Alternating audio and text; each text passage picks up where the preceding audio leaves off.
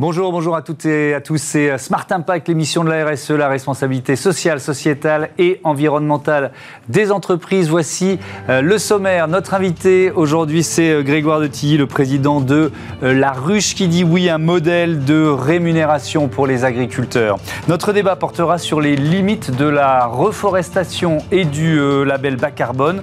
Comment est-il défini? Est-ce forcément une bonne solution? Réponse tout à l'heure. Et puis, dans Smart Ideas, une start-up en pleine lumière. Vous découvrirez les maillots de bain de la marque Apnée avec euh, sa présidente Laetitia Olivieri. Voilà, trois thèmes, 30 minutes pour les développer. C'est Smart Impact et c'est tout de suite.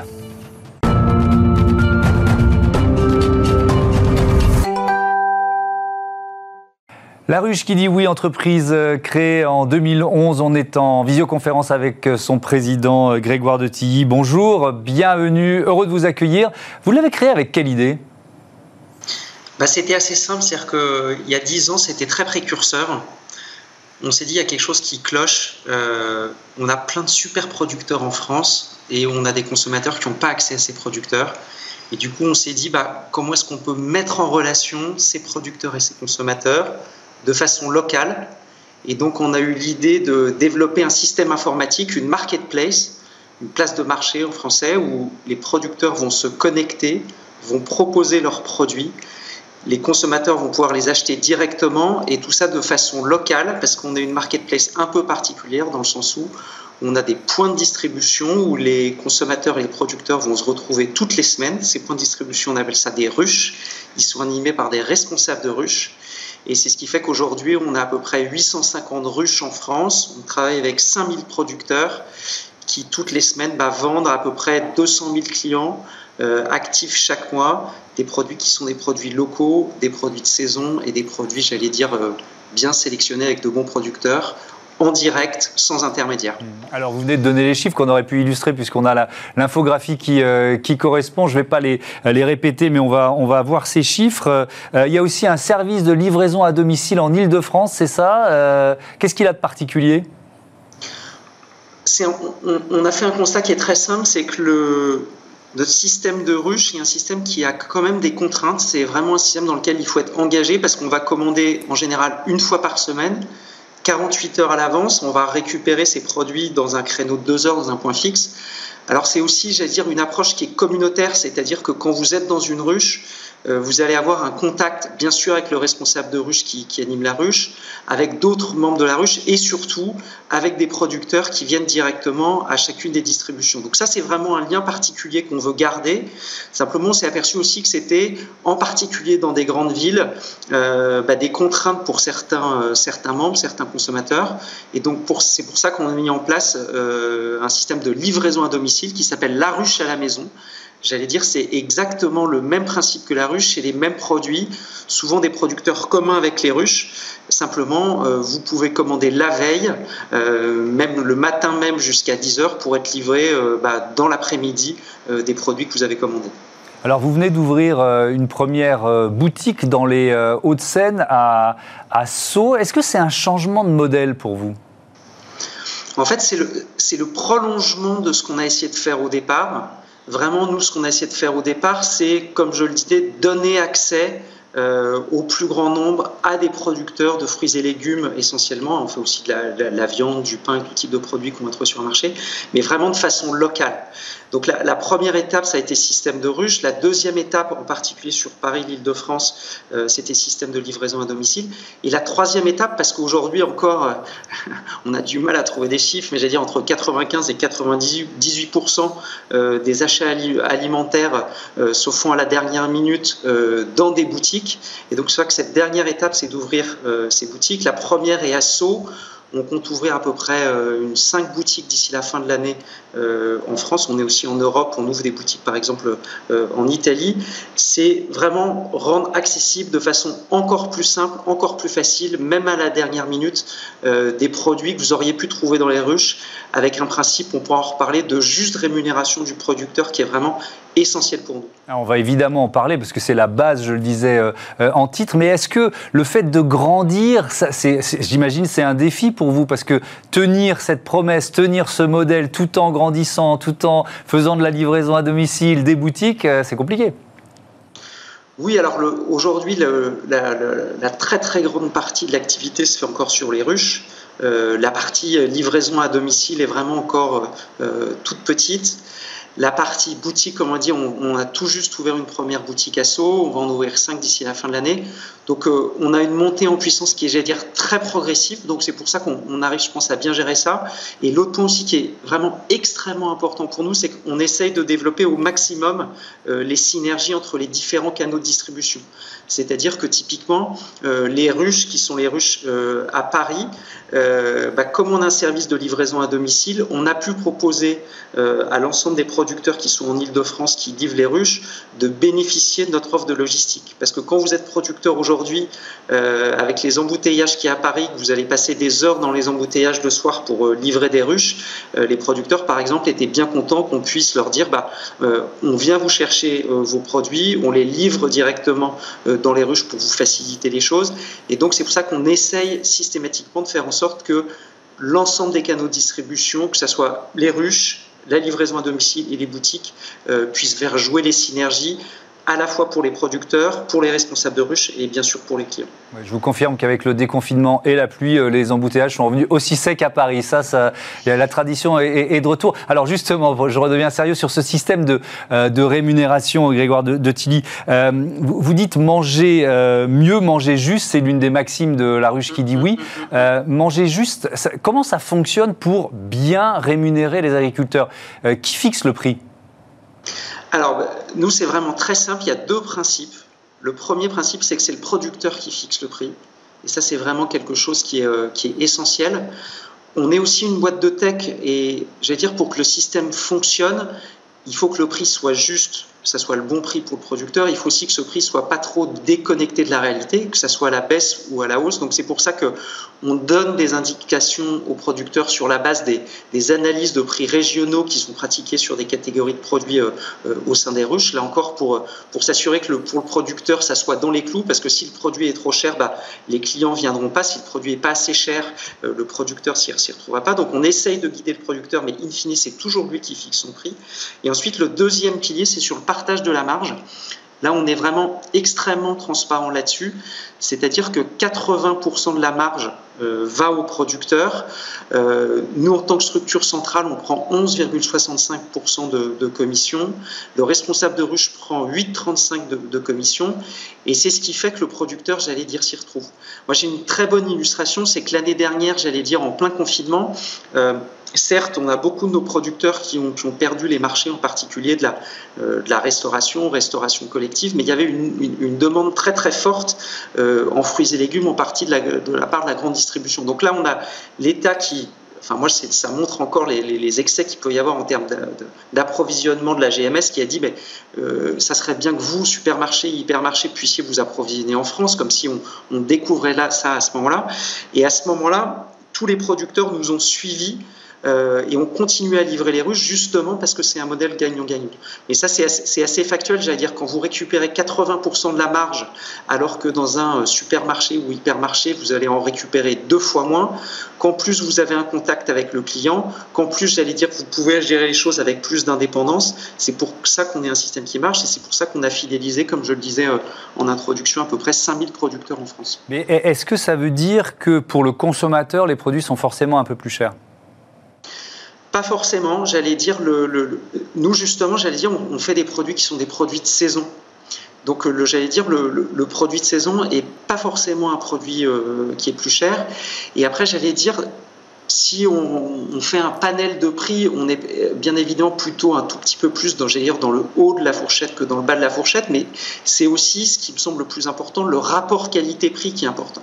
C'est-à-dire qu'aujourd'hui, si vous achetez des fruits et légumes à des prix qui sont extrêmement bas, en fait, vous, avez la qualité des fruits et légumes que vous achetez, qui sont souvent, bah, d'une part, des fruits et légumes qui sont produits dans des zones très éloignées, avec euh, un impact environnemental, un impact social euh, qui peut être absolument euh, catastrophique.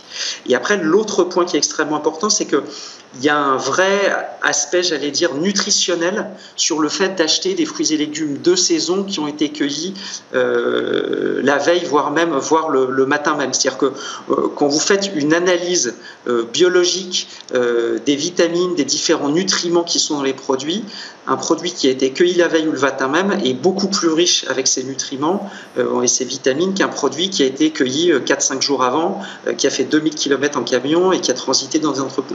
Donc là encore, c'est peut-être, j'allais dire, de façon faciale sur le papier, avec des panels un tout petit peu plus cher, mais in fine, vous avez aussi une qualité qui n'est pas uniquement une qualité gustative, qui est vraiment une qualité nutritionnelle euh, qui est beaucoup plus importante. Et ça, je pense que c'est clé. Et après, euh, le point aussi, c'est que en faisant ça, à votre niveau, bah, vous pouvez avoir un impact local. Euh, bah, typiquement, si vous êtes en, Ile-de-France, que vous, ou dans une autre région, vous pouvez faire en sorte que bah, les producteurs qui sont à côté de chez vous euh, puissent avoir des revenus qui soient des revenus euh, qui rémunèrent justement leur travail et qui fait que bah, ces producteurs vont pouvoir continuer à, produire euh, et favoriser l'implantation de nouveaux producteurs. Et ça, je pense que c'est extrêmement important euh, dans le paysage, j'allais dire, local de chacun. Merci beaucoup. Merci Grégoire de Tilly. Bon vent à vos ruches à la ruche qui dit oui. on passe à notre débat, le label bas carbone, la reforestation. Retrouvez le débat de Smart Impact avec Veolia.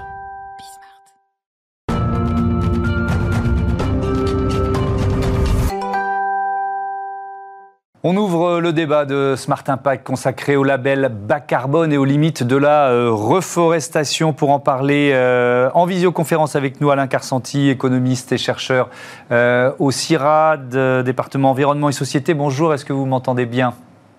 Oui, bonjour, je vous entends parfaitement.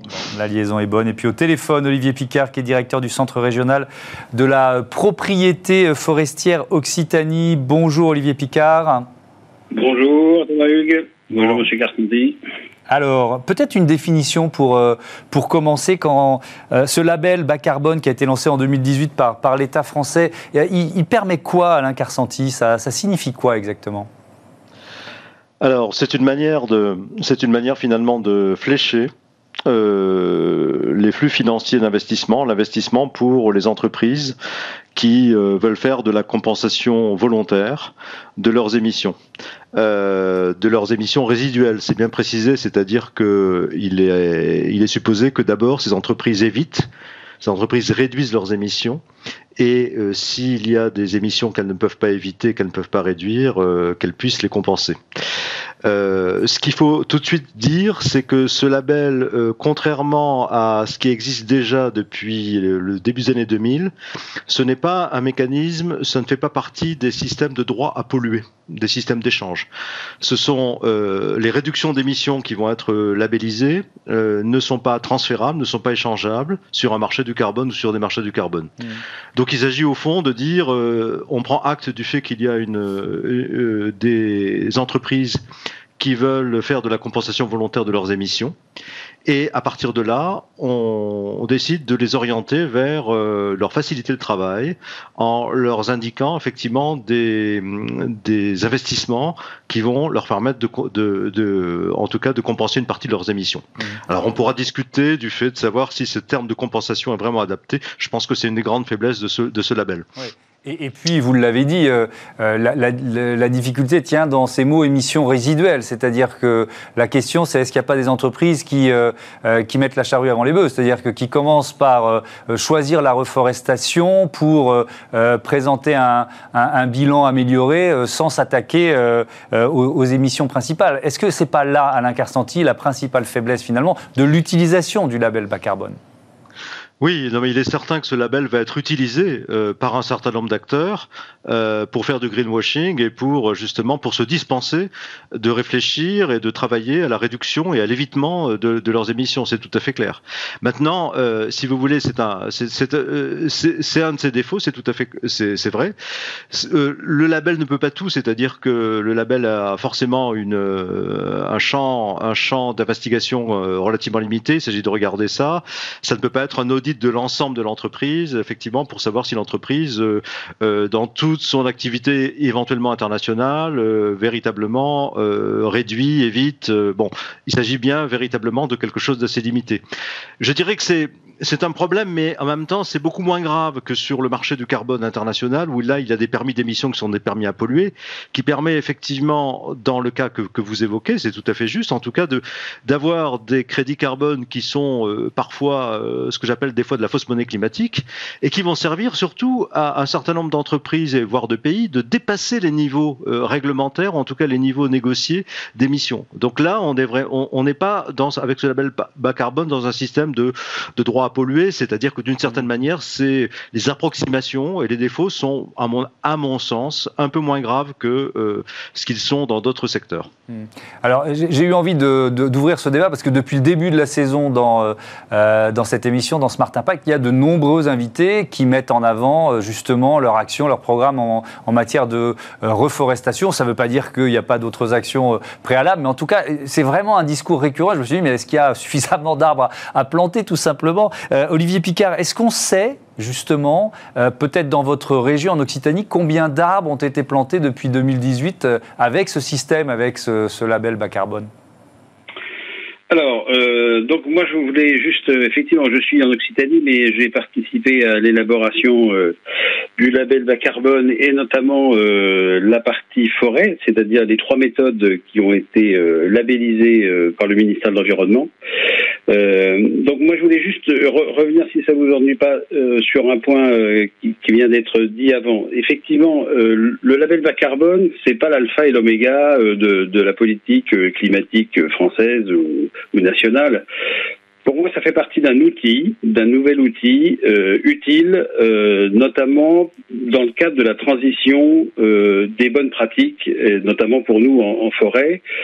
Pour nous, c'est aussi un, outil d'ouverture du système forestier sur le monde de l'entreprise mais aussi des collectivités et de montrer euh, l'intérêt et, et, le rôle de la forêt et, et du bois vis-à-vis du climat. Hein, c'est quand même aujourd'hui un, un, puits, euh, un puits de carbone dans la mesure où, où finalement on ne récolte pas, on, ne retire pas de la forêt euh, l'accroissement. Donc on a bien un système, un système plutôt positif aujourd'hui et le besoin aussi de financer un certain nombre de d'actions forestières pour euh, pour maintenir ce puits forestier dans la mesure où il peut être aussi euh, soumis à, à, des problèmes climatiques. Voilà, donc je voulais juste euh, et, et, on reviendra, je pense, après dessus. alors, je peux dire qu'aujourd'hui, au niveau national, on est sur à peu près une centaine de projets qui ont été euh, déposés, ce qui représente à peu près 150 000 tonnes de CO2 euh, sur 30 ans qui sont qui viennent d'être euh, labellisés. Donc ces centaines de projets, c'est à peu près c'est des projets en, moyenne de, de, entre 5 et, et 10 hectares. Euh, donc vous plantez 1000 arbres à l'hectare, euh, donc ça fait euh, ça fait à peu près quelques quelques petits millions d'arbres qui ont été plantés au niveau national. Voilà. Et ils sont relativement bien répartis sur tout le sur tout le sur tout le domaine national. Ouais. Olivier Picard, est-ce qu'il y, euh, est qu'il y, a quand même, face à cette, ce mouvement, alors effectivement, il est, il est positif, je ne suis pas en train de remettre en cause ça. La question, c'est est-ce que ça va trop vite? Est-ce qu'il y a des effets pervers? Est-ce qu'il faut faire attention à comment on plante Et je ne sais pas, par exemple, quelles espèces on privilégie Ce sont ces enjeux-là qui sont importants. Aujourd'hui, je pense que le label bas carbone, grâce aux méthodes qui sont labellisées, et ces méthodes-là, euh, c'est alors nous, nous sommes, euh, nous avons été promoteurs des, des, des premières méthodes, mais il y a, a d'autres acteurs forestiers qui, qui, sont en train de proposer d'autres méthodes d'évitement de coupe rase, euh, de, de, systèmes irréguliers, voire maintenant, nous, on vient de déposer une, nouvelle méthode sur le pain d'Alep adaptée à la forêt méditerranéenne. Alors constitution après incendie, par exemple. Euh, donc euh, ce, que, je veux dire par là, c'est que on, essaye de, de, se mettre dans un cadre euh, qui est euh, qui permet euh, l'identification des projets par des professionnels de la forêt, qui est instruit par l'État et qui est audité. Donc on, a quand même une traçabilité, un système de contrôle qui nous paraît tout à fait intéressant, comparé à d'autres euh, systèmes et d'autres. On voit des, enfin des, des startups qui sortent un peu de partout et qui vous vendent un arbre par-ci, un arbre par-là, et derrière il y a souvent pas de suivi Or, une forêt, euh, je regrette, mais quand on plante une, des arbres, euh, ça veut dire qu'il faut des entretiens pendant 5 à 10 ans et d'avoir vraiment derrière un système de, de, de, gestion finalement, un gestionnaire professionnel ou un propriétaire forestier qui soit tout à fait aguerri et euh, qui suive de près euh, ces arbres de manière à ce que dans 30 ans, 40 ans ou 100 ans, les arbres soient toujours là et en bonne santé. Oui, effectivement. Euh, Alain Carsanti, il y, a, un peu une course, si on sort du territoire euh, français, euh, certains États ou des, compagnies pétrolières, par exemple, qui se livrent à une sorte de, course au record, quoi, à celui qui annonce le plus d'arbres plantés. Comment vous réagissez à ça? Oui, alors là, on est devant une sorte d'effet pervers, euh, enfin qui est très très très lié à la communication. Bon, disons que globalement, euh, là, on rentre dans le domaine véritablement euh, de la fabrication de crédits carbone, qui sont des actifs financiers transférables sur des marchés carbone, qui servent effectivement dans le cadre d'engagement volontaire des entreprises, et qui là, effectivement, souvent masquent des contradictions dans la politique des entreprises. C'est-à-dire que, notamment les pétroliers, aujourd'hui, c'est très clair que euh, le IA vient de sortir un rapport que, vous, que tout le monde, certainement, vous avez commenté sur votre antenne, qui effectivement demande qu'on renonce euh, dès aujourd'hui à l'exploration de nouvelles, euh, finalement, de, de, nouveaux gisements d'hydrocarbures. Mmh.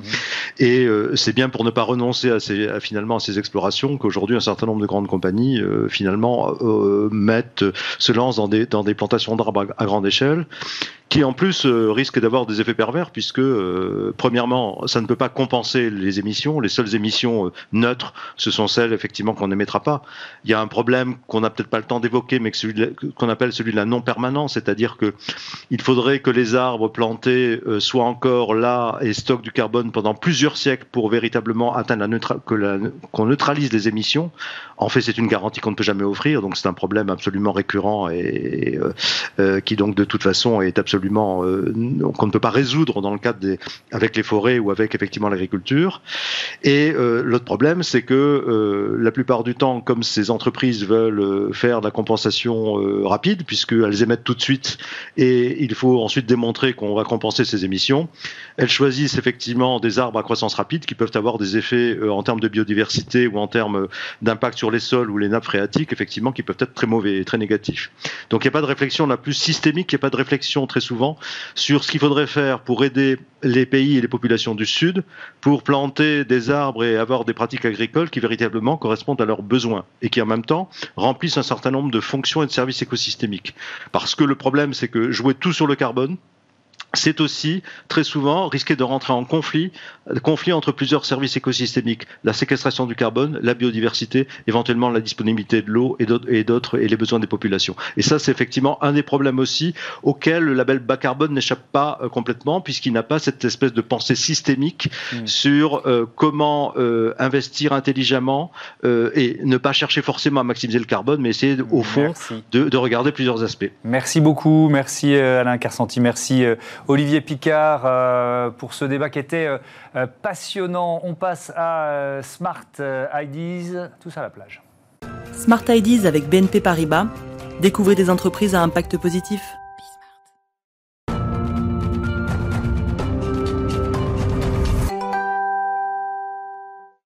Smart Ideas, euh, une start-up euh, à l'honneur, comme tous les jours, euh, avec la marque Apnée. Bonjour Laetitia Olivieri. Bonjour, enchantée. Bienvenue. vous êtes la présidente d'Apnée. Elle est née quand et avec quelle idée cette marque? Alors la marque, elle est née en 2017, créée par des passionnés de plongée sous-marine. avec l'idée, en fait, ça, tout est parti d'un constat, c'est qu'à horizon 2050, il y a des études qui montrent qu'il y aura plus de plastique dans les océans que de poissons. Donc l'idée, c'était de recréer, d'utiliser un déchet pour en faire une ressource et c'est de là qu'est née euh, l'idée de créer des maillots de bain 100% recyclés avec des déchets plastiques collectés en mer Méditerranée. Alors, vous êtes venu avec plein de. pour faire la démonstration. Donc, euh, le, maillot que vous avez là, on peut le montrer, il est en matériaux 100% recyclés. Ça, c'est un maillot de bain qui est 100% recyclé. Donc c'est quoi C'était du plastique au départ Voilà, ça équivaut à 10 bouteilles de plastique euh, recyclées. Ok, d'accord. Comment ça marche? Alors les bouteilles, en fait, elles sont. Euh, on travaille avec une entreprise espagnole qui broie les bouteilles de plastique, qui sont transformées en paillettes. Mhm. Ensuite, c'est chauffé pour faire des granules. Avec ça, ils font des bobines de fil. Et c'est avec ces bobines de fil en fait qu'on tisse euh, le tissu du maillot sur lequel on vient imprimer en fait nos imprimés. Ouais. Et la bobine, évidemment, elle, se balade. Elle se balade. c'est quoi les contraintes? Parce que voilà, il y y a une promesse pour le, pour le consommateur, il y a un engagement de la part de la marque. Ça, ça suppose quelles contraintes? Les contraintes, alors pour enfin en fait le, business model il a été intégré comme ça dès le départ, donc finalement c'est pas une contrainte, c'était inenvisageable pour les fondateurs de la marque euh, de d'avoir une marque, de, de, se lancer dans une marque de maillot de bain et dans une marque de mode qui soit pas euh, éco-responsable. Donc en fait la contrainte elle a, été intégrée dès le départ, donc finalement c'est pas une, une contrainte. Mm. Alors la contrainte c'est le coût, ça coûte plus cher, c'est plus compliqué euh, de fabriquer des maillots euh, recyclés. Euh, nous on travaille qu'avec des usines qui ont des labels Ecotex pour la traçabilité.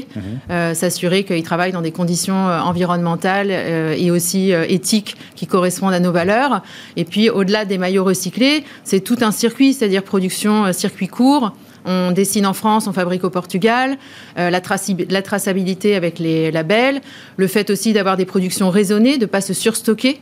Euh, le fait d'avoir des produits euh, durables euh, qui, qui, ont des designs intemporels, mhm. qui donc vont durer dans le temps aussi, des produits de qualité.